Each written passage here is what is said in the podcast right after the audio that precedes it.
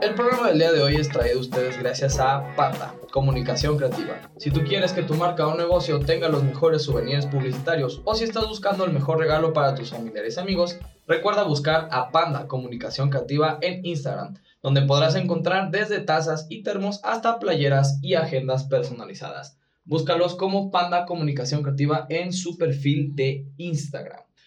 Amigo, buenas tardes. Buenas tardes. Y hey, ¿qué tal gente? ¿Cómo están? Bienvenidos a Geek Supremos, el podcast que tiene más miembros que un centro de rehabilitación.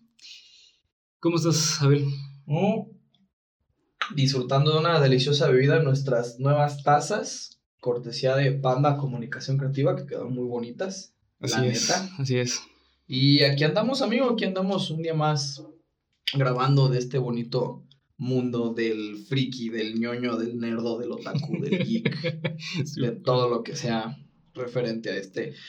Estrenándose todo, por cierto. Por cierto, que estrenándose creo que lo más importante sí, que quedó, visto. Quedó muy bonito, creo que va a ser lo primero que, que salga a, relucir. Les dijimos que semana con semana íbamos a estar trayendo eh, mejoras para el canal y esta es una de ellas y nos quedó bastante bonito, ¿eh? La, verdad es que Duramos todo el día haciéndolo, pero valió la pena.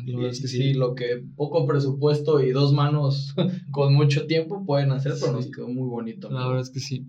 Y bueno, pues este también hablando sobre el setup, de los que nos siguen en redes sociales, seguramente pudieron seguir más o menos el proceso que llevamos haciéndolo, porque pues me dediqué a publicar de repente ahí como un poquito de upgrades. Eh, y bueno, si nos quieren seguir en redes sociales, nos encuentran en todas las redes sociales, eh, especialmente en Twitter, Instagram, YouTube y Spotify como Geek Supremos. Y pues bueno, ya vamos a empezar con el capítulo. Muy bien, amigo, y antes, sí, sí, sí, estoy completamente listo. Estoy, de hecho, hoy voy a ciegas porque no sé de qué vamos a hablar. Bueno, sí sé de qué vamos a hablar, pero realmente soy un neófito en el tema.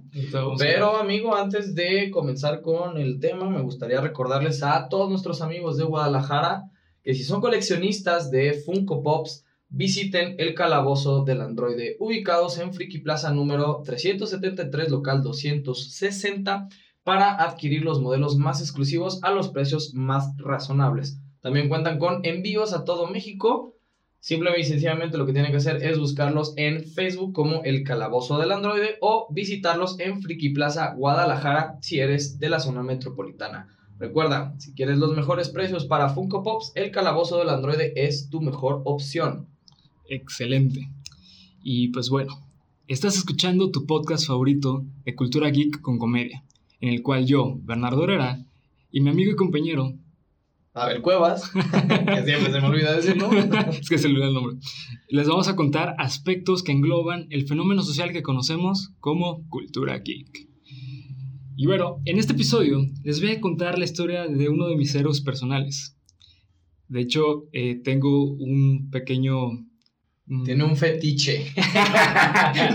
Tiene un fetiche sexual con el señor del que vamos a hablar hoy en día.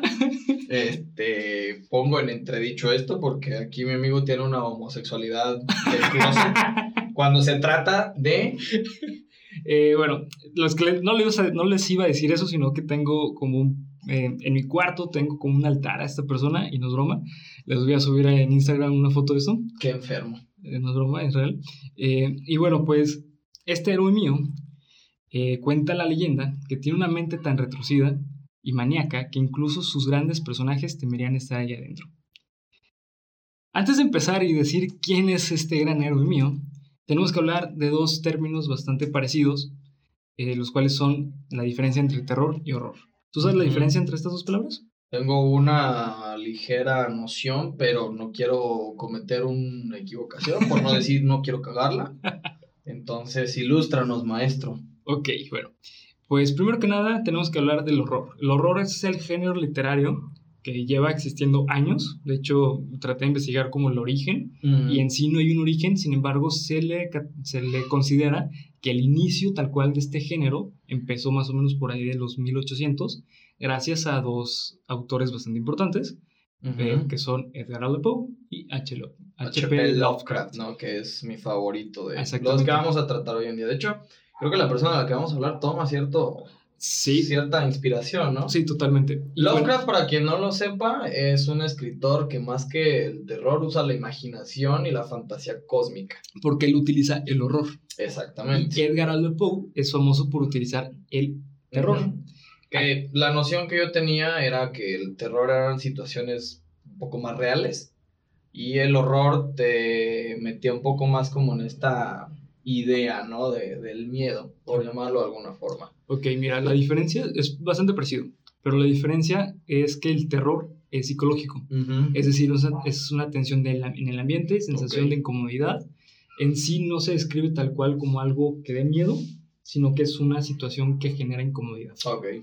Y el horror es físico, es decir, puede ser paranormal, monstruos, aliens, etc.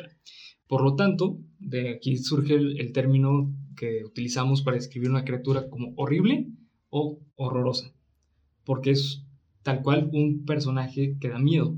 Por eso H.P. Lovecraft es famoso por esto. Sí, sí, sí. La mitología creada de H.P. Lovecraft es muy, muy, muy buena. Creo que está muy bien lograda. Yo sí he leído más de H.P. Lovecraft que del autor del que vamos a hablar. Este, de hecho, tengo que admitir que del autor que, del que vamos a hablar no he leído nada, absolutamente nada. Mm, qué interesante. Este amigo de aquí se ha leído todo, hasta lo que no ha escrito. De hecho, creo que tiene un alter ego, ¿no? No, no siempre se ha llamado. Bueno, sí. estaba a punto de decir el nombre. pero bueno. Eh, este, y sí, H.P. Lovecraft tiene un, un, un, un. ¿Cómo decirlo? Un universo de criaturas. Sumamente, bueno, es, muy bueno. la verdad es que me gusta. Se considera como mitología. Mitología, mitología Lovecraftiana. Ajá, exactamente. Así es. Y pues Gracias, Dross, por ese dato. y pues bueno, el, del personaje que vamos a hablar el de hoy nació el 21 de septiembre de 1947 en la cama de un hospital. 1947, perdón. 73 años. Así es. Eh, y nació en la cama de un hospital en Portland, Maine. Y dicen que cuando nació este bebé, el médico le dio tanto miedo que dejó su profesión y se dejó la poción. El bebé le pegó al médico, ¿no? Sí. médico sí, sí. Y pues este, hoy en día a ese bebé lo conocemos en España como Esteban el Rey, o su nombre real. ¿En España cómo? Ah, Esteban el Rey. No, obviamente es broma. Hostia, tío, joder, gas. Joder, tío, que son el rey. rey. Del rey. No, pero no, es mentira. Eh, obviamente estábamos hablando de Stephen, Stephen King. Así es. Sus padres son Doland y Nellie Ruth King, los cuales se separaron a los escasos años de haber nacido Stephen King. Eh, por lo tanto, su madre se hizo cargo del pequeño Stephen y de su hermano mayor David. Y bueno, eh, Em, una parte muy pequeña de su vida la vivió en Fort Wayne, Indiana, y mm. en Starford, Connecticut. Pero no fue hasta hace... Em, ah, perdón, no fue hasta años después en que su madre regresó a su eh, natal Maine para em, cuidar de sus padres, porque los abuelos de Stephen eh, cayeron enfermos, por lo tanto necesitaban cuidados. Y durante varios años su mamá se dedicó a esto, por lo tanto eh, no tenía un trabajo tal cual, y sus, sus hermanos le financiaban como el cuidado de sus padres. Entonces, este, cuando sus padres fallecieron, su madre no tenía trabajo tal cual, entonces no tenía dinero como para poder mantener una familia. Por lo tanto, eh, varios años de la vida de Stephen King lo, lo, vio bastante austero por, estas, por esta razón. Estamos hablando casi de un autor autodidacta. De hecho, sí, de hecho, sí, totalmente. Y bueno, eh, Stephen King se gradúa de high school o de la preparatoria en 1966. Y ese mismo año inicia su carrera en inglés, que es más o menos como filosofía y letras, eh, en, la, Universidad de Maine en Orono. Eh, en esta universidad empieza a trabajar en el periódico estudiantil, en el cual pues escribía sobre iniciativas estudiantiles y temas políticos.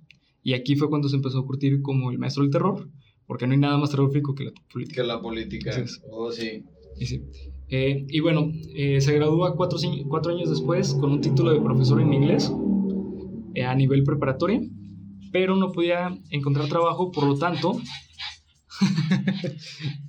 Nuevamente mi perra al ataque. Sí, anda Bruna. y bueno, ¿qué me quedé?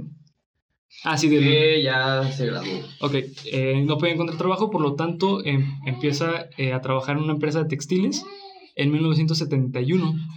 Se casó con su esposa, eh, Tabitha King, ese mismo año, eh, y tiene, eh, la cual también tiene libros publicados. ¿Ok? Y bueno, en 1967, realizándonos un poquito en el pasado, escribía historias para una revista de caballeros. No sé si conozcas la revista Cavalier. ¿Cuál? Cavalier.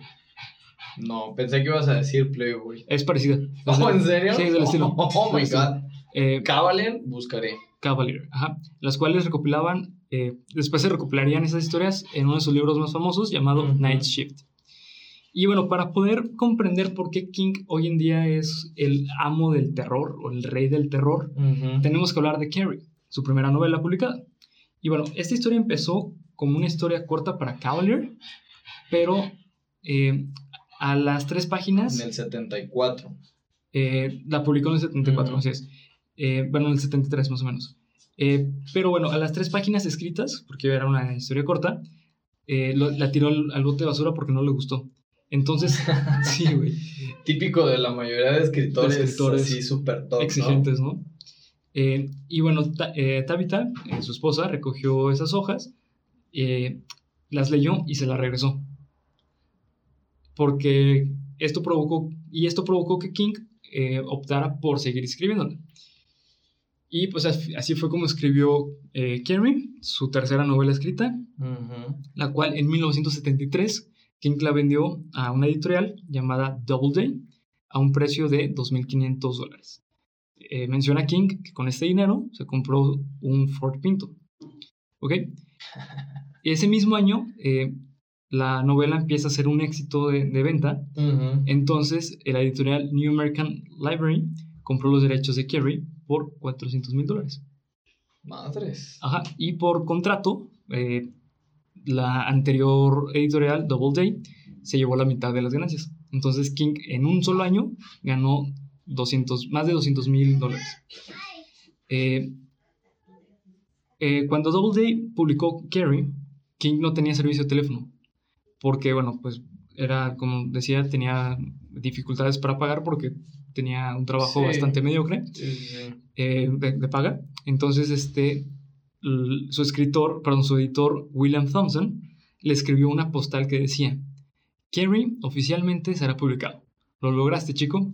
El futuro lo tienes en tus manos. Y sí, exactamente. De hecho, eh, perdón, Stephen King, desde 1973, se dedica totalmente a la escritura. Es, o sea, lleva no ha hecho absolutamente nada más que escribir Stephen King. Lleva cinco décadas, cinco décadas escribiendo. 80, 90, 2000, ¿cinco décadas? ¿O 40? ¿40 años? 40, 44 décadas. Lleva cuatro décadas escribiendo Stephen King, eh, sus libros. Y bueno, para poder hablar del el éxito de King... Carrie, que cabe destacar que no precisamente comenzó como una novela de terror, por lo que estoy por lo que estoy leyendo. Era más bien una novela que posteriormente la hizo una, una, una, un libro de terror, ¿no? Sí. Más bien. Exactamente. Y pues bueno, eh, Carrie, los que nos hemos leído Carrie, sabemos que es una muy buena novela. Sin embargo, no es la novela de King. De hecho, es una novela bastante simple. Es muy fácil de leer, te la puedes leer incluso en una cuestión de días. Es muy, rápido de leer, es muy fluida, pero no es el estilo totalmente de King. Eh, muchos consideran que la primera novela de King que sí empezó a ser con el estilo totalmente del autor es El Resplandor o The Shining. que yo creo que junto con It. Sí, pero es que It ya es más vieja, más, es más nueva, mejor dicho. Pero me, a lo que me refiero es que deben de ser eh, El Resplandor y e It. Sí. Deben de ser las dos novelas o las, los, dos, los dos textos más famosos de, de, Stephen. No sé cuál, bueno, igual íbamos a llegar a ese punto en el podcast, pero no sé cuál de las novelas, porque tiene, creo que más de 60 novelas escritas. No sé cuál de sus novelas eh, fue la primera en recibir una película, El Resplandor. No, fue Carrie. Ok. De hecho, eh, a los dos años, creo, los tres años que se publicó Carrie, ya tenía película. Que a mí personalmente no me gusta mucho. Eh, tiene un remaster, ¿no? La tiene, película. tiene dos versiones o tres versiones. Madre. Sí. Eh, eh, o, o revisadas. Y bueno, eh, cuando hablamos de King, estamos hablando de más de tres décadas de publicación tras publicación y un trabajo constante. Sin embargo, el, el éxito de King no se encuentra en solo publicar libros, como si fuese confes confesionario, sino que genera personajes bastante realistas y antagonistas tan enfermos que parecen curas en convento. curas en convento. Eh, Chiste súper gringo. Sí. bueno, estamos hablando de, King, ¿no? Stephen King. Es, es probablemente el escritor más relevante de Estados Unidos del último siglo. Stephen King. Mm, buena pregunta, ¿eh? Creo que es de los escritores más por lo menos con más de, renombre, ¿no? No puedes hablar de Tolkien, porque es inglesa. No, puedes hablar de J.K. Rowling, porque, Rowling, porque también es británico. Pero de Estados Unidos será Stephen King, del último, por lo menos del siglo XXI. ¿2021? Yo creo que del 20, del, del siglo XX sí. Porque ahorita vamos a hablar un poquito con respecto a las por lo menos es el que más renombre ha tenido y es el que sus novelas han ganado más premios. Casi todas se vuelven bestsellers. De hecho, tiene varios premios, premios Hugo. A mí mi único problema son sus películas. Y es que él no tiene, igual también lo vamos a tocar en el, en el podcast, pero creo que él no tiene ningún tipo de injerencia en las películas. Creo que él solo es, solo presta la idea creativa, que la mayoría de las, de las películas siempre tiene la leyenda de basado en la novela de...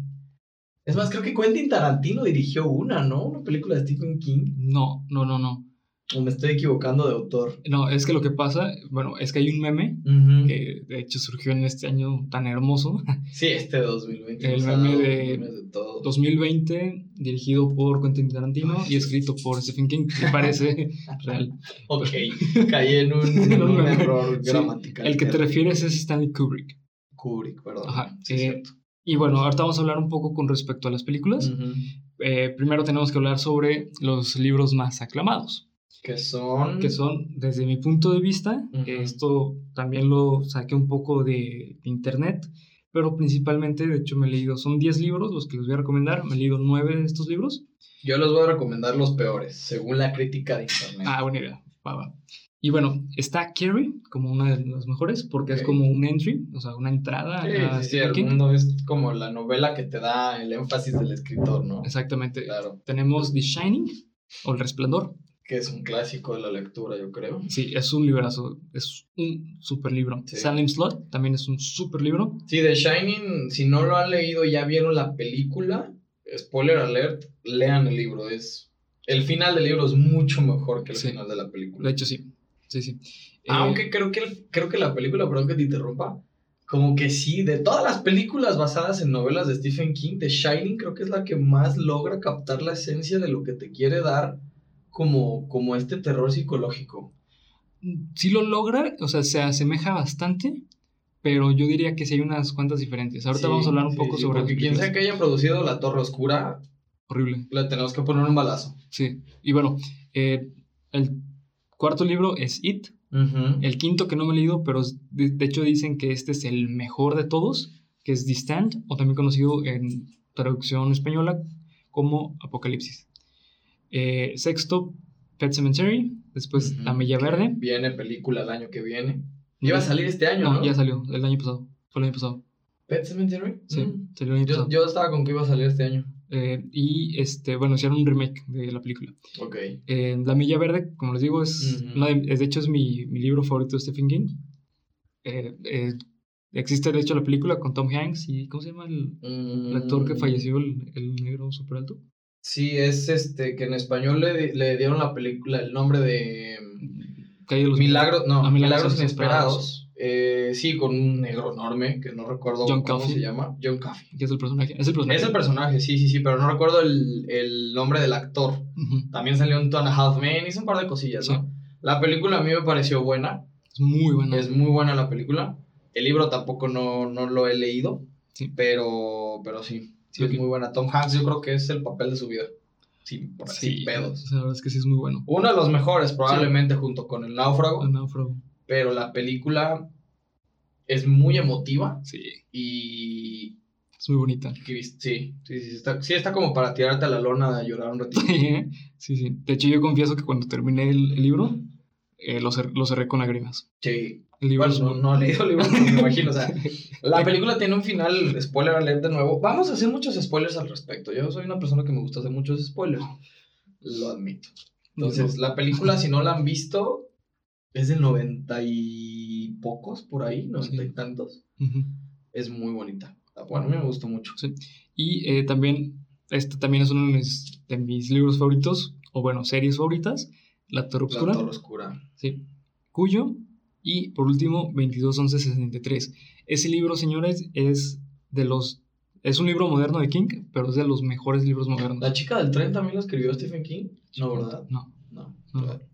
Y eh, bueno, además, King siempre ha ah, mencionado. espera, ahora faltan los, los peores. Ah, los peores, sí, cierto, sí. los peores libros según la crítica de Stephen King. En primer lugar, no, bueno, no lo sé, pero en primer lugar pone The Tommy Knockers, ah, que cuenta la historia de una pequeña localidad en Haven, Nueva Inglaterra, y es un municipio que empieza a experimentar una serie de fenómenos extraños relacionados con la aparición de un objeto metálico. La crítica destruyó este libro por completo, no lo he leído, yo me imagino que al ser uno de los libros pues menos renombrados de Stephen King, debe de ser un tiraje corto. Eh, el Cazador de Sueños es, parece ser una secuela de It. Que también la crítica pues, le pegó en su madre el libro. Horrible ese libro. Cell, que dice que es una parte de una premisa interesante con una pandemia transmitida por teléfonos móviles. En 2020 me suena algo. Em, y bueno, el personaje son planos, sin alma y difícilmente se le encuentra algún valor al libro. Fin de guardia no es solo una novela mediocre, sino que es un insulto a la saga y a las novelas de Stephen King, según la, la, la crítica literaria. Y la última que nos dice aquí San Internet, San Google, Canción de Susana, que ah, es uh, de, la, saga de la Torre Oscura. Es el peor libro que me he leído. Creo que de la, Torre, de la Torre Oscura son siete libros. Son ocho libros. Ocho. Ok, y según yo, este es el tercero, ¿no? El de la Canción de Susana. Es el sexto. El sexto, perdóname. Y pues sí, sí dicen que está muy, muy basura. Si les suena un poco familiar la Torre Oscura, las dos torres del Señor de los Anillos, creo que sí tiene algo que ver, ¿no? Tomó algo de, de inspiración de esos, de muchos universos. De hecho, la Torre Oscura creo que es un multiverso que el cine no supo aprovechar. No sabía porque la producción la hicieron muy basura. Sí. Pero bueno. Eh, bueno, justamente hablando de A Song of Susana o una canción de Susana, eh, es un libro que mata totalmente el, el ritmo de, de, lectura de La Torre Oscura. De hecho, eh, yo me leí pues La Torre Oscura, los primeros cuatro libros, los leí uno tras otro. Después me leí el quinto, que el quinto es buenísimo, pero hizo algo muy arriesgado King. Eh, ¿Mató un personaje? No, agregó un personaje. Ok. Y en el sexto ya lo mete tal cual. Y este personaje es Stephen King. Ok. Literalmente. o sea, él se pone en la historia. ¿Por qué? Por sus huevos, la neta. Sí, sí. Eh, ¿qué, se aporta? O sea, sí, esto, esto el, sexto libro lo que hace es conectar todos los libros de King en un solo universo, o en un multiverso. Sí, que se supone que el punto álgido o el eje del universo es la torre. Sí. Cada piso de la torre es de un universo distinto y... Algo parecido. ajá, está, la verdad es que la historia de la Torre Oscura está muy buena. Creo que debe ser si no su libro más famoso, por lo menos su obra mejor lograda. Sí, es, pues es que duró como 20 años o 30 años escribiéndolo. De hecho, eh, pues es un super libro, es mi serie favorita y es un género muy arriesgado porque los expertos eh, del género, porque se supone que es fantasía, los expertos de la fantasía mencionan que este libro tal cual no es fantasía, es en sí un solamente, es un género por sí solo. Pero vamos a hablar un poco de la Oscura. Y bueno, eh, Stephen King ha mencionado que sus libros son un reflejo de su vida y de sus mayores miedos.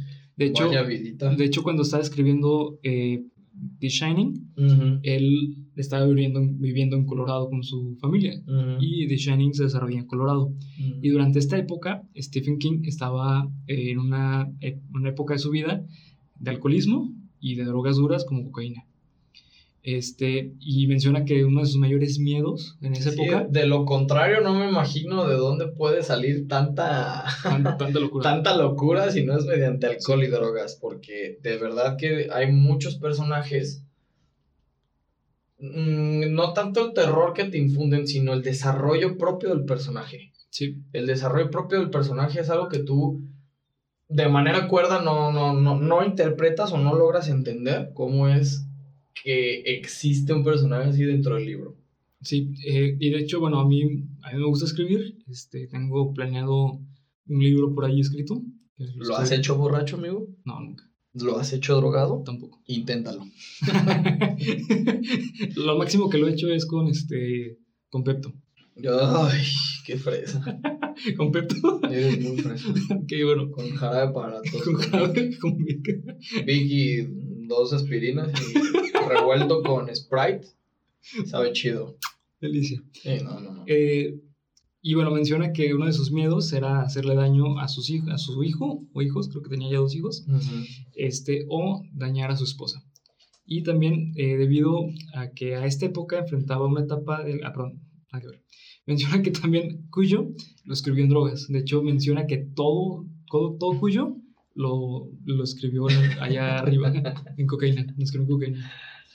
Y en coca, o sea, no es como que se metió un churro de mota o se me tragó un LSD, güey, se metió una raya de coca, güey. O varias, quién sabe. O varias, ¿no? Sí, sí. Qué, qué de hecho, creo, como pequeño dato cultural, nunca me he sabido el nombre de la película, pero hay una película de Johnny Depp que se va... ¿Cuál? Behind the window o window. Creo que algo, así de la, ventana. no sé qué desmadre pero que se va a aislar a una cabaña en un bosque porque es un escritor que no encuentra eh, inspiración. Y en alguna entrevista, Johnny Depp confiesa que se basó bastante en la personalidad y capacidad creativa de Stephen King. La película realmente no es tan buena, creo que es de los papeles más mediocrillos que se ha aventado Johnny Depp, que vaya que ha tenido papeles mediocres, así como papeles muy buenos. Sí. Totalmente. Pero si quieren más o menos entender la dinámica creativa que utilizaba Stephen King para alguna de sus obras, esta película no es como que se basa en Stephen King por completo, pero más o menos te da una idea de cómo lo hacía Stephen King. Por lo que ah, comenta Johnny Depp en una, en una entrevista que dio, no recuerdo a qué, a qué televisión, pero comenta esto, que se basó mucho en, la, en el ¿cómo decirlo? Bueno, el proceso creativo de las novelas de Stephen King. Entonces, si más o menos quieren entender cómo es que hacía Stephen King cada una de sus novelas, vean esa película que, de hecho, la voy a buscar porque no me puedo quedar sin, sin el título. en lo que yo busco esto. Ok, mientras escuchan las teclas de Abel, eh, eh, tenemos que hablar de, eh, de Stephen King hoy en día. Sin embargo, para poderlo hacer, tenemos que definir tres etapas, los cuales, bueno, no son etapas tal cual que realmente existan, sino que son este como acercamientos de lo que los fans creemos como Stephen King ha vivido su vida y la dividimos en tres etapas. La primera es de los 70s a los 90s, la cual es pues se, su se, época de oro. Su época de oro, de hecho se, se cataloga que es eh, pues Stephen King al 100%, pero hay que recordar que es Stephen King en drogas y pues bastante inestable. Y bueno, pues estas historias eh, se, caracterizan por tener personajes extremadamente retorcidos y situaciones extremadamente explícitas. Eh, después está la de los finales de los 90 a principio de los y hasta los 2010, lo cual son historias simples y con conceptos trascendentales. Ahorita vamos a explicar por qué fue esto pero justamente de hecho la mayoría de los libros, si no es que todos los libros que mencionaste de la lista, fue, fue de esta, época. Y la tercera época, que es la eh, etapa actual, que es del 2010 hasta la fecha, la cual es una combinación entre las dos etapas. Y a mí me gusta mencionar esta etapa, que es la etapa más madura de King. Eh, son historias que son suficientemente complejas, sin ser extremadamente largas, como la mayoría de sus libros. Eh, y aparte son personajes que tienen un fundamento psicológico muy bien creado, eh, pero no rayan en lo absurdo como en las primeras historias, que son como demasiado exagerados. A mí me gusta, a mí personalmente Stephen King me gusta de los 70s y de los 90s. Bueno, de los 70s a los 90s. Pero la, la etapa actual es una etapa muy buena de leer, son libros muy buenos. De hecho, acaba de sacar un libro hace unos años que se llama The Outsider, que ya tiene serie en, en, Netflix. No, en este, Amazon. en HBO. Ok. Y esta historia Bueno, es... Netflix, Amazon ya es más milenio. Sí, HBO es de los... HBO es más chaburruco. más chavorruco. Sí, sí, claro. Ya no te diré Warner, Sony. Ajá, sí, porque ya no, No sabes ni de qué estamos hablando.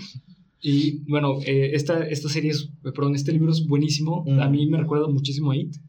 Es un concepto muy parecido y la verdad es que es buenísimo este libro. Eh, y bueno, pues la razón por la cual tuvo un estilo tan diferente de, eh, pues en su etapa mm, más Previa. mala o su etapa o su peor etapa Mm. es porque en 1999, finales de los 2000, eh, Stephen King estaba escribiendo una autobiografía.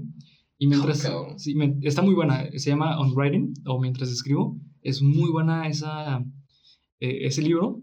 Pero bueno, el punto es que estaba escribiendo este, este libro y estaba en la universidad, no me acuerdo en cuál, estaba como de viaje, y fue atropellado. Sí, Es- tiene un, un accidente, ¿no? Sí, fue atropellado, eh, sufrió un accidente que casi le, le costó la vida, eh, lo cual, bueno, le causaron fracturas en la pierna derecha, un pulmón perforado y laceraciones en el cuero cabelludos. Básicamente una Frida Kahlo. sí, de hecho sí. Básicamente una Frida Kahlo gringa. Ajá. Así. Sí, de hecho sí. La diferencia es que este güey no terminó en una cama así de ruedas hasta que se murió. Ajá. Y también la diferencia es que Stephen King Un sí saludo a todas las feministas que les gusta Frida Kahlo. Sí, y como les digo, la diferencia es que Stephen King sí es un verdadero artis- artista. Sí, eh, lo tenía que decir y se dijo. Se tenía que decir y se dijo, pero. Bueno, eh, La opinión de Bernardo pertenece a él y únicamente a él. Así es. Eh, y bueno, eh, tenemos que hablar sobre las películas de King. Tú mismo lo mencionas.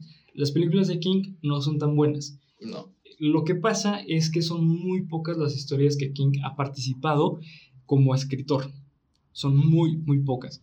Eh, O sea, que Stephen King haya participado directamente. en la directamente en la película. Correcto. Justamente como tú mencionas, aquí podemos. Mira, de hecho, la película que te digo de La Ventana Secreta es de Stephen King también. sí, es, es una historia corta. Ah, así se llama. La Ventana Secreta. Así se llama. Con Johnny Depp. Este, búsquenla. Y con Morgan Freeman, ¿no? Eh, no, es este el otro negrito. El... Ay, no es Samuel Jackson. Bueno, con otra persona que no es, que no es este Morgan Freeman. No, no es Morgan Freeman. Pero bueno, en las películas de King, la verdad es que son muy pocas las que han destacado. Creo yo que son principalmente It, tanto la de, la, de los 90 Ujú. como las más modernas. A mí Pero la de los personalmente, 90 era una serie, ¿no? era, una, era una miniserie, pero se considera película porque dura lo mismo que una película. Sí, sí, o sea, todos los cortometrajes en una sola película, ¿no? Sí, exactamente. Es una muy buena adaptación. Obviamente con el estilo de la época, de los 90. Sí, claro. Eh, a muchos no les gusta la nueva película. A mí personalmente se me hace una joya esa película. Las, ¿La las- nueva? Las dos nuevas son una joya. No porque sé. captan muy bien los personajes. La diferencia es que eh, It. o Bueno, estás hablando de una producción 30 años después, donde calza bastante con la idea y el concepto del libro, que creo que Sí. es un poco la magia alrededor de estas nuevas películas. Se supone, de nuevo, spoiler alert para quien no ha leído el libro, la entidad de la que habla el, de la que habla el propio libro de It, de eso, aparece cada 27 años. Algo así, ¿no? 37, 27 años, según yo. 27 o 25. Ajá. 20, según yo son 27 años. Entonces, teóricamente, esta película se la hicieron justo 27, 28 años después de las de los 90. Sí. Entonces, capta un poco la, la, la idea del libro. Y aparte, bueno, la producción que le dieron y los personajes que escogieron, los, prota- los Protagonistas. perdón, los cast. protagonistas y el cast que escogieron para la película está de 10, la producción está muy bien hecha. A mí en lo personal yo creo que, yo creo que como todo morro, que somos de entre los 90 y 2000, las primeras de IT, pues obviamente que te cagabas de miedo, Sí. como las primeras de Chucky. Hoy en día tú las ves y, Y yo te creo que ríes. te ríes, Te cagas de la risa. por supuesto que te ríes. sí. Pero en aquel entonces, creo que mucho, y esto ya pues metiéndonos un poco al argot eh, mediático y al argot probablemente, más bien no al argot, pero metiéndonos un poco al folclore del cine, pues en aquel entonces los efectos eran efectos prácticos, no estaban tanto metidos cuestiones de computadora, de CGI, lo hacía ver más real, lo hacía ver mucho más convincente de que lo que estabas viendo era real. Entonces, Las nuevas sí considero que son muy buenas. Este niño es Skarsgård, que no recuerdo cómo se llama el nombre. Eddie. Eddie Skarsgård. Sí, ¿no? No recuerdo, que son tres hermanos Skarsgård, pero el que sale ahí es, ah, muy bueno. Sí, no, no, no, no, no los personajes, el, el actor. Bill Skarsgård. Bill Skarsgård. Es muy bueno sí. interpretando este tipo de, de, de personajes como psicodélicos. Sí. La parte 2, que es ya donde salen adultos, donde se reúnen los mismos 27 años después. Parecen que son ellos. son ellos, son los personajes del libro, no nada más los personajes del libro. O sea, la película salió justo un año después, sale It 1 y sale It 2 justo al año. Entonces... Dos años, ¿no? Creo que fue un año, creo que un, bueno, año, año y medio por ahí. Y este es James McAvoy. Sí, James McAvoy lo hace... Oh, brutal. Es que es un actorazo. Sí, James McAvoy es... Sí, es un actorazo. Es un actorazo. Simple y sencillamente, si no vieron la película Fragmentado con este tipo... ¿De qué estás hablando? De... ¿De qué hablas? ¿De qué hablas? Pero es muy buena las, las películas. Y yo creo que para mí de las películas de Stephen King, la más relevante es The Shining. Definitivamente creo que es la que más logra eh, captar la esencia. Ya lo dije, ya lo comenté al principio del podcast. Creo que es la que más logra captar la esencia de lo que Stephen King quiere eh, transmitirte en el libro. Porque te pone en esta situación de lo que hablábamos. No, son, no es fantasía, son situaciones que pueden pasar, son situaciones reales no pasa como It, que es una entidad, o no pasa como La Torre Oscura, que es todo un universo alrededor, sino que The Shining, El Resplandor, sí te pone en una situación donde tú puedes llegarte a sentir, puedes llegar a sentirte como, como... Como Jack Torrance. Sí, sí, sí, o como la, la protagonista, como Wendy. o sea, sí, yo creo que de, todas las películas, la mejor lograda probablemente sea The Shining quizá La Milla Verde, bueno, que en español es Milagros Inesperados. Sí, para mí es la mejor adaptada. Eh, de hecho, lo que mencionas justamente de, de The Shining, de la película, eh, pues bueno, como lo mencionamos al inicio del podcast, o hace rato, eh, el productor y el director fue Stanley Kubrick. Stephen King no le gustó The Shining, la película, porque él no participó en la película. Stanley Kubrick hizo una versión de The Shining que de hecho tiene todo el estilo de... Su corte, ¿no? Sí, tiene todo, todo, todo, su estilo de Kubrick. Eh, y la verdad sí es buena, es buena película. No me encanta, eh, prefiero mil veces el libro. Sí. Pero sí es muy buena. Este, y bueno, pues como les menciono, las películas en las que sí ha participado Stephen King son Cementerio de Animales, la primera, eh, y creo que ya. ¿Solo esa? O sea, de, de, su universo, de, de, su, de sus películas, creo que sí, es la única. Y es una super película. La verdad es que la primera es muy, muy, muy buena. Eh, y pues bueno, tenemos que hablar sobre... hay películas, antes de, cambiar de tema, bueno, antes de proseguir, hay películas que pudiéramos considerar más que de terror suspenso o fantasía. O sea, Stephen King cae un poco, no se te hace, ya entrando en, un poco en debate, no se te hace que Stephen King cae un poco, eh, a lo mejor en la interpretación, dame un poco poco la interpretación o al gusto, eh, como le pasa a, Guillermo del Toro, que no sabe si es fantasía, no sabe si es terror. Sí, exactamente, dicho. Guillermo del Toro de repente se avienta unas producciones que dices, puta, ves la gallina de los huevos de oro, y luego se avienta unas cosas que dices, ay, me mito. Sí, de hecho, justamente eh, algo característico de Stephen King es que en sí no tiene un género específico. Eh, él ha escrito historias de horror, bueno, del género horror, que son de terror en realidad, de fantasía, ciencia ficción y la Torre Oscura. Porque la Torre Oscura es un género por sí solo. La Torre Oscura es como un espagueti de un chingo de cosas. Sí, es la Torre Oscura. Eh, un espagueti delicioso. Así con su boloñesa, con su quesito. Sí tiene un fetiche este güey con Stephen King, en realidad. Ya el simple hecho de tener un, un altar y decir que la, torre oscura es deliciosa, tiene, sí tiene un fetiche. Se los voy a subir a, a, Instagram para que lo vean. Eh, y pues bueno, es un escritor tan complejo que en sí su género no está determinado porque sabe realizar súper bien todos los géneros. O sea, los que ha escrito los hace muy bien. Sí, y como mencionas, sí se parece bastante a, en esto de, del toro, que de repente puede sacar una historia muy buena pero puede sacar historia muy mala. Y bueno, yo, o sea, lo que me refería, eso de sacar una historia buena y una muy mala, pues creo que le pasa a todos los escritores, directores, etcétera. A lo que me refiero es que, por ejemplo, no, como lo bien lo, lo comentas, no tienen una línea definida. Y eso creo que es lo que les hace generar este error de aventarse producciones muy buenas o aventarse producciones muy malas. Sí. O sea, por ejemplo, lo mismo que, que comentas. Eh, la Torre Oscura es un compendio de un montón de géneros, de un montón de universos al estilo Stephen King. Exactamente. Pero, por ejemplo, Guillermo del Toro de repente un año te hace El laberinto del fauno, que para mí es la película de Guillermo del Toro, y al año siguiente saca Hellboy, que no le gustó a todo el mundo. A los seis años saca Pacific Rim, Titanes del Pacífico, que a mí me encantó la película, pero eso ya es un gusto personal. A la crítica no le gustó mucho. Después la segunda parte le hicieron pedazos. Pero bueno. Y a los dos años después de Pacific Rim, te saca la, la, forma del agua con la que ganó el Oscar. Un año después te saca historias para contar la noche, que la verdad es que, pues me.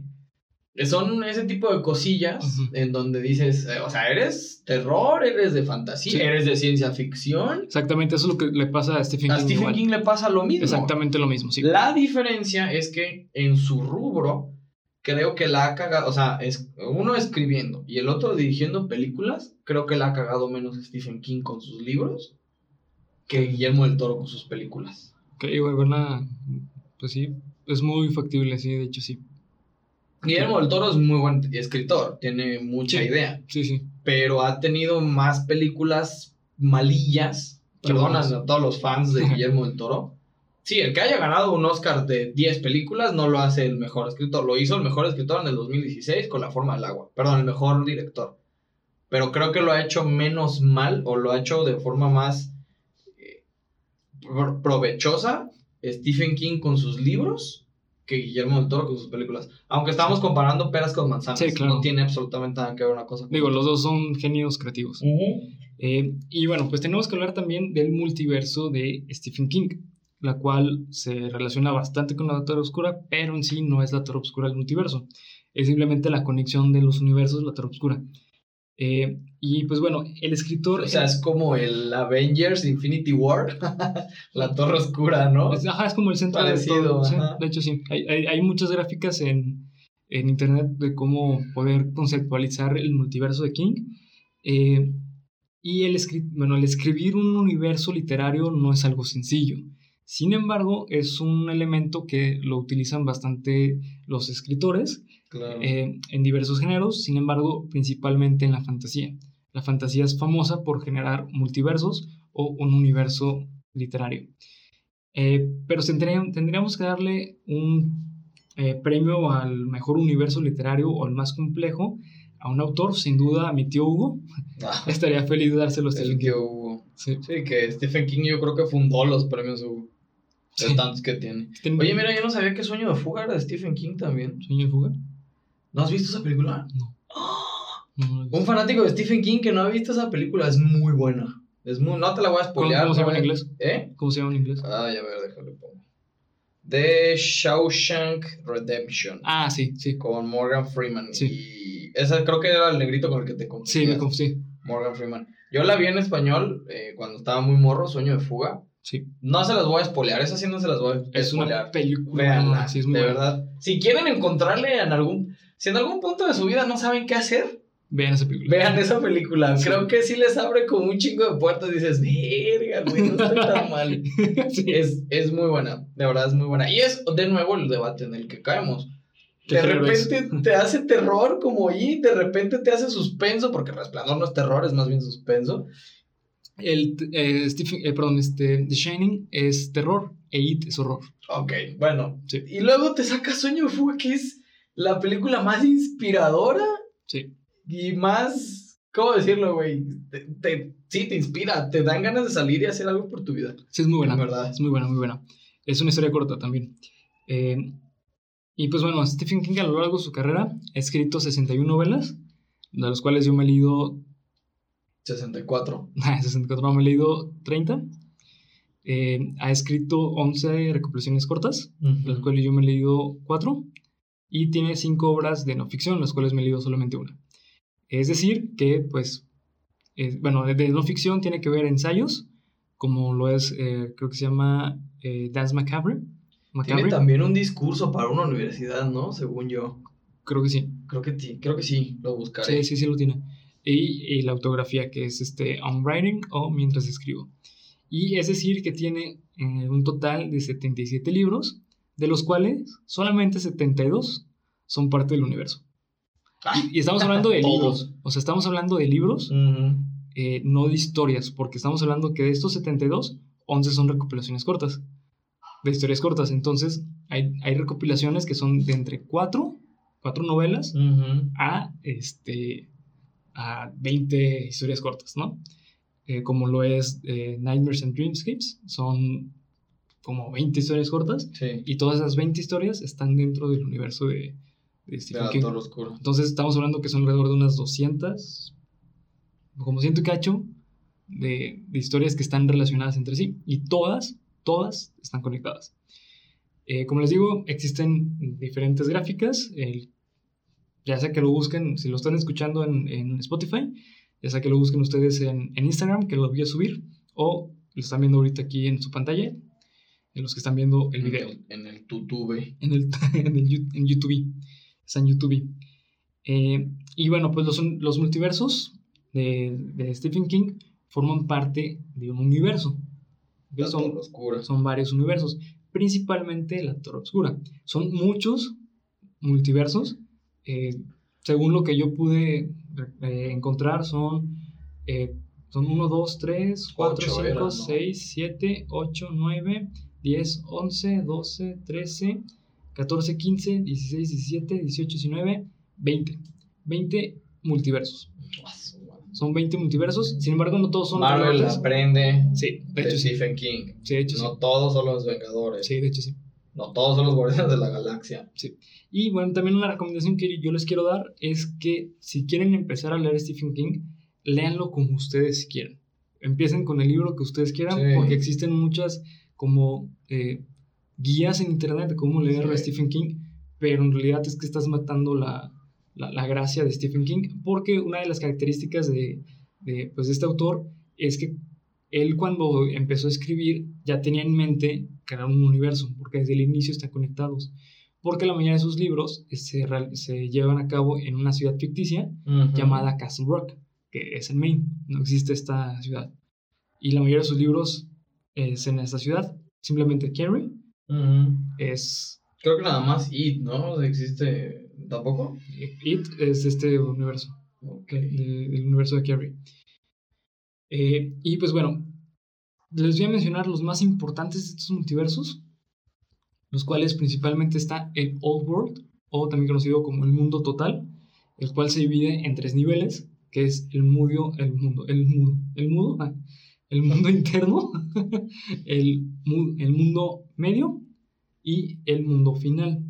¿No te suena Midworld? Me suena un poco al Señor de los Anillos. Exactamente. ¿Por qué? Porque Stephen King, al escribir La Torre Oscura, se basó muchísimo en el Hobbit. Quien no entienda la referencia, el Señor de los Anillos utiliza o denomina sus mapas como la Tierra Media, Tierra, Alta y la Tierra Baja.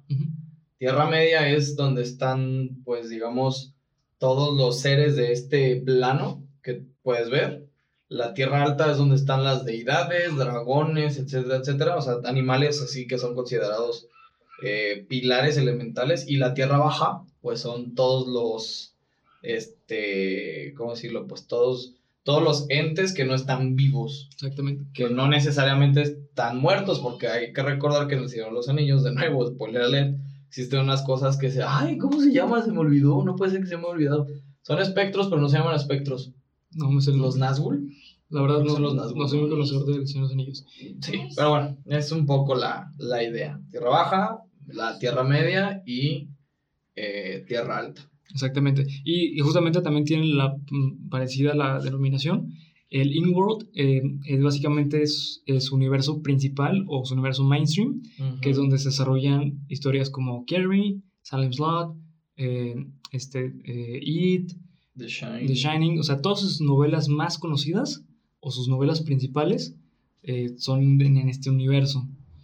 Y también Midworld es donde se desarrolla tal cual la Torre Oscura. Eh, está este personaje famosísimo de Stephen King, que es Roland Shane, que es el personaje principal de La Torre Oscura. Pistolero. El pistolero, o The Gunslinger. Que fíjate que el que lo interpretó no lo hizo tan mal. Este Abril de Alba, ¿no? Adri de Alba. Eh, Adri, Alba. Ajá. No. Sí. Adri Alba, ¿sí, no? Sí, sí, creo que sí. Pero es que la historia estaba súper mal hecha. Trataron de hacer toda una historia de, o sea, sí, una serie de ocho libros a una película de dos horas. Muy mala, sí, sí, sí. La adaptaron de manera muy mal. Pero no lo hace tan mal, ¿eh? El tipo, ¿la viste? No, sí. ¿Sí? No lo hace tan mal. El tipo. El actor es buenísimo. Sí, es, es un actorazo, pero. Creo que todavía no le han dado un papel como para catapultarlo lo suficiente. Pero es muy buen actor. Pero no lo hizo tan mal. Aunque yo creo que por el personaje que es el pistolero, creo que hubiera escogido otro estereotipo de personaje. De hecho, de hecho ahí la arruinaron porque Stephen King, eh, al escribir al, al pistolero a, Roland, lo describe con ojos eh, de Simplemente color es un hombre blanco. O sea, eyes, eyes blue eyes. No quiero caer en cuestiones raciales ni mucho menos, pero, pues es, que es, como... un poco mantener la esencia del personaje. Sí, ahí lo arruinaron, la verdad. Sí. No, no es por racismo ni nada. No, no tiene nada que ver con el actor. Simplemente es un buen actor. ¿Para qué cambiar, ¿para qué cambiar la, el origen de un personaje simplemente para encajar? ¿Te imaginas que esta película lo hubiera dirigido Clint Eastwood? Que, uh. que hubiera sido Clint Eastwood el, pistolero. De, hecho, tengo entendido que el pistolero está basado en Clint Eastwood. Sí, sí, sí, por supuesto. porque también cuando Stephen King estaba escribiendo pues, The Gunslinger, que es el primer libro de la Torre Oscura, lo escribió en los 70s o 60 Sí, cuando Clint Eastwood era. Ah, Clint Eastwood, o sea, era el, el dios. El dios, era el dios hecho escritor y director. Sí, y que justamente como mencionamos en el capítulo pasado, esta época era demasiado importante en los westerns. Sí, sí, sí. Entonces, y un icono del western sí, es Clint Eastwood, definitivamente. Eh, y bueno, pues el Endworld también es, justamente como menciona Abel, parecido a, la, a Señor los Anillos, es que pues este es... Que es donde están todos sus monstruos más feos. Ajá, exactamente. It es el Endworld. Eh, el, el, villano de, de la Torre Oscura es del Endworld. El tren, ¿no? Eh, no, el tren es de, de, de Midworld. Ok. Sí, de hecho, por si no lo sabían, de otro dato friki súper curioso y muy cagado. El tren que habla, otra vez, spoiler no me canso de hacer spoiler. Charlie de Chuchu. Ajá, el tren de, de, de la Torre Oscura tiene su propio Digimon. Está basado, hay un Digimon que se llama ah, Trailmon. Trailmon. En Digimon Frontier. Bueno, de hecho creo que existen todos los Digimones, pero en Digimon Frontier, que creo que es la cuarta temporada, Trailmon está basado en el tren que sale en la Torre Oscura, que se llama Eddie, ¿no? No, Eddie es uno de los personajes del tren, no me acuerdo cómo se llama, pero creo que es, eh, Charlie de Chuchu. Es que eh, algo interesante de la Torre Oscura es que como es la combinación de todos los universos, hay un libro infantil que creo que se llama Charlie de Chuchu. Entonces es en el universo de Midworld eh, existe Charlie de sí, Charlie de Chuchu, así pero en una versión. Charlie. Ajá, Charlie, Charlie de Chuchu. Este, y pues bueno, este es el universo principal de su mundo de fantasía.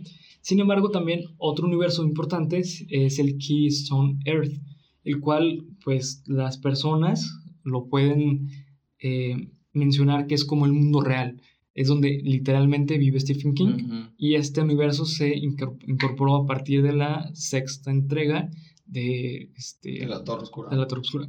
Después tenemos el universo de Eddie Dean, que es uno de los personajes de la Torre Oscura, la cual básicamente aquí ya la diferencia. Es como un alter ego de este cabrón, ¿no? Es borracho, jugador y parrandero. Sí, sí, de hecho sí. Es, un súper personaje Eddie. Para mí es el mejor personaje de la Oscura junto con eh, Roland Duchesne. Los que se han leído la Torre van a entender.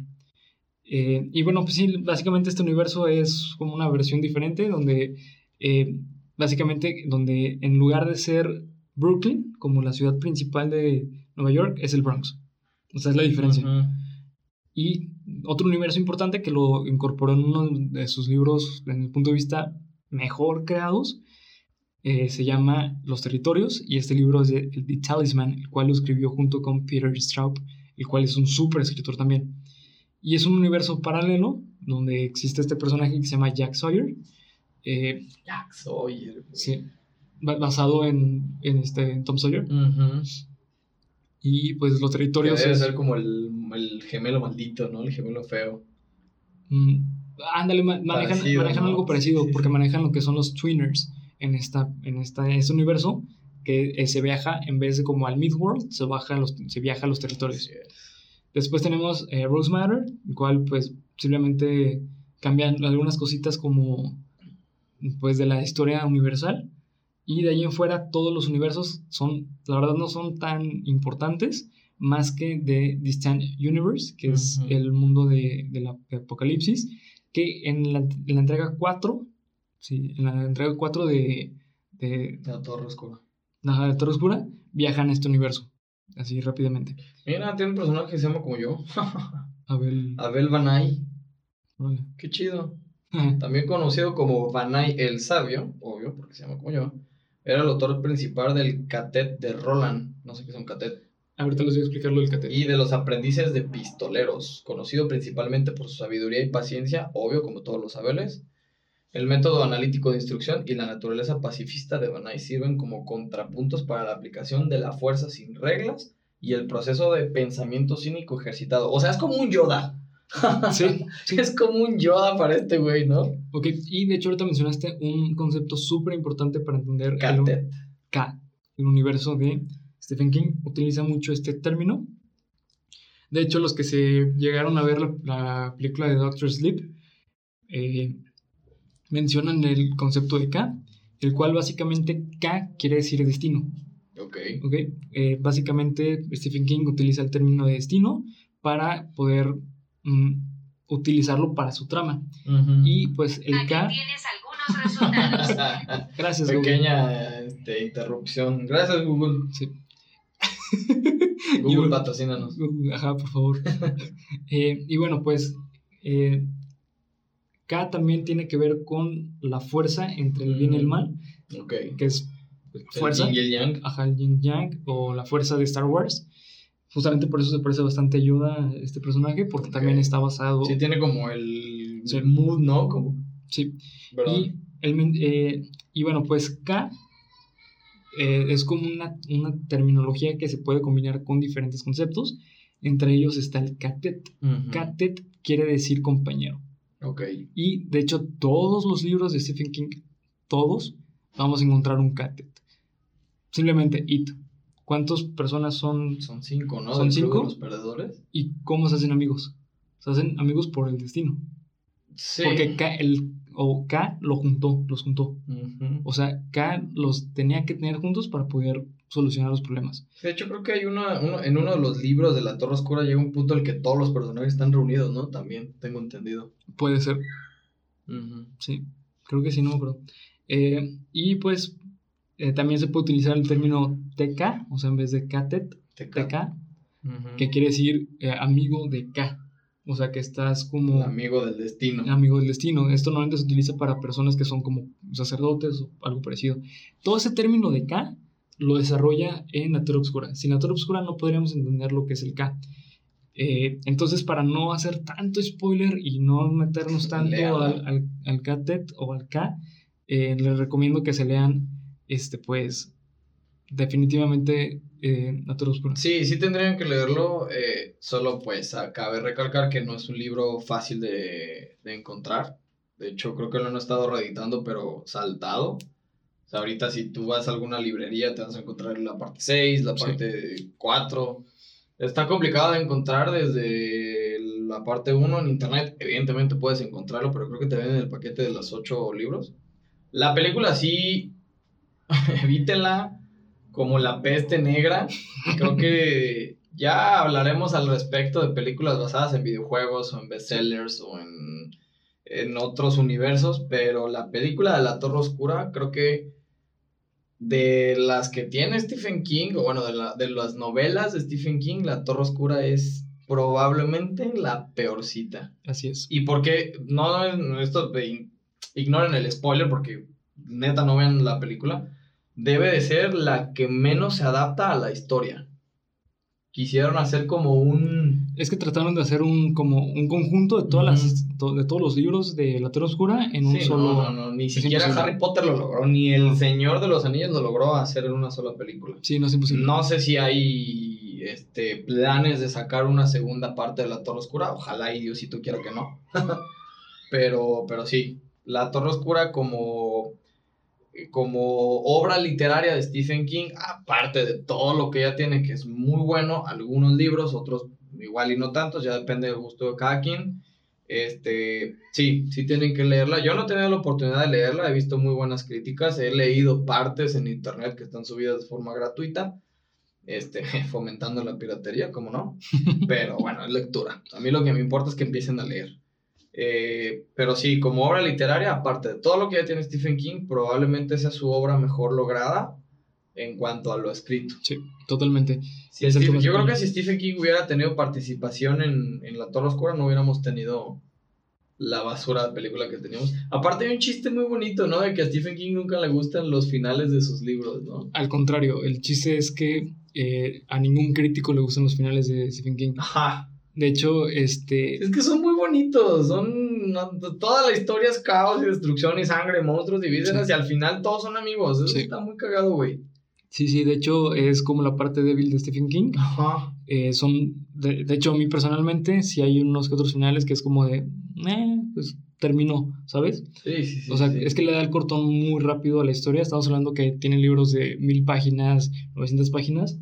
Y, sí, el final la novela original de It es un ladrillote. Es de 1500 sí, páginas. Sí, sí. Entonces, o sea, eh, los finales es como que te esperas un poquito más pero no es malo.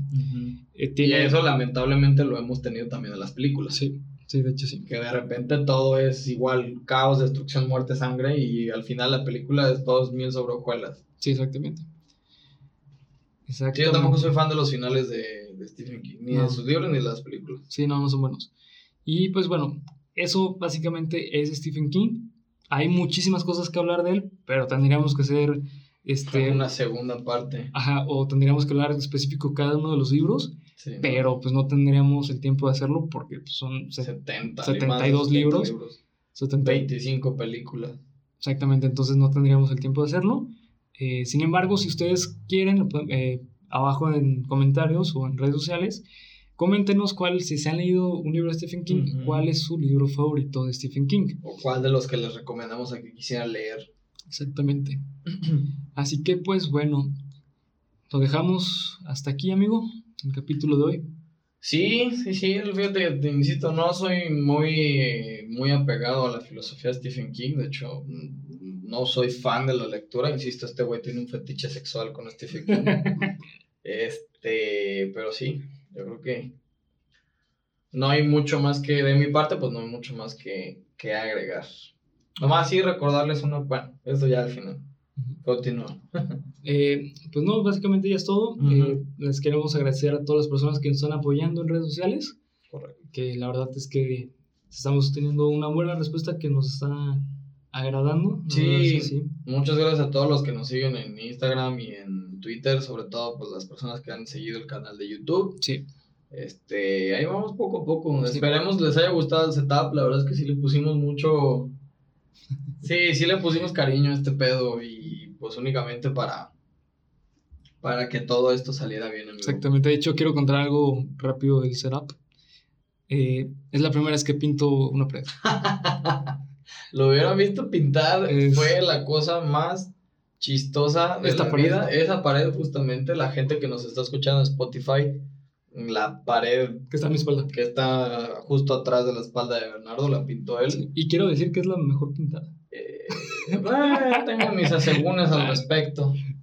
Yo pinté el resto de la habitación porque lo que este güey pintó una pared, yo hice tres. Entonces, pues bueno, ni modo. Pero, pues nada más, amigo. No sé si quieras agregar alguna otra cosa al respecto. Nada más, simplemente acérquense a leer Stephen King. Y repito, no lo hagan con guías, leanlo como ustedes quieran porque van a matar la magia de Stephen King, que es descubrir el universo por sí solos. y las conexiones que hay entre cada uno de ellos. Y en cuanto a las películas, yo les recomendaría eh, la de Milagros Inesperados, es mi favorita. Eh, Sueño de Fuga, ¿sí se llama? No. Ay, lo acabo de decir. Sueño de Fuga, ¿no? sí, Sueño de Fuga, que también es favorita, y El Resplandor. Esas tres yo creo que son las joyas de, de Stephen King. Si quieren, de nuevo, entender un poco el proceso creativo de las novelas de Stephen King, vean La ventana secreta con Johnny Depp. Pero Milagros Inesperados, Sueño de Fuga y The Shining, El Resplandor, yo creo que son las tres mejores producciones basadas en libros de Stephen King. Así es. La Torre Oscura, evítenla como la peste. sí. Eh, y pues bueno, básicamente sería todo por el capítulo. No sé si nos quieras dar un patrocinador. Mm, bueno, nada más únicamente recordarles pues que si quieren que tu marca o si tú cuentas con alguna marca mexicana que quieras tener con mayor exposición o distribución, visita y busca en Instagram Impulsa México, la página que le va a dar apoyo y publicidad a tu marca a partir de publicidad en Instagram. Recuerda, Impulsa México para las marcas mexicanas. Amigo, ¿algo más que añadir? Nada más, eh, síganos en redes sociales, que ya va a aparecer aquí en su pantalla, y si no aparece en su pantalla porque no lo están viendo, y lo están escuchando en Spotify, los encuentran como Geek Supremos en todas las redes sociales, especialmente Instagram, Twitter, Spotify y YouTube. Y Anchor.fm. Y Anchor. Y bueno, pues mis, redes eh, sociales personales son bhr.ruy con Y, R-Y, en Instagram y Twitter. Y a mí me encuentran como Alex Bazuquez en Instagram o Alejandro Vázquez en Facebook también. Ahí para cuando nos quieran contactar, mandar fotos, mandar videos, este, sugerencias de, los que, de lo que quieran que hablemos, etcétera, etcétera. Coméntenos también en la parte de abajo qué les ha parecido el programa hasta ahora. Recomendaciones. Recomendaciones. Comentarios. que nos lea comentarios. Vamos a hacer, vamos a seguir metiendo secciones en el, tanto en el canal como en, en los podcasts. Así que siéntanse libres de mentarnos la madre si quieren. Revienten ese pulgar de botón arriba. Más bien. Un botón de pulgar arriba, que dije? Bueno, revienten esos likes en YouTube. Antes de mentaros la madre, ¿no? Por supuesto. Claro. Ya, veis más, pueden decirnos lo que quieran, no hay ningún problema. Exactamente. Y pues bueno, amigo, hasta aquí el capítulo de Geek Supremo. Hasta aquí el capítulo. Nos vemos.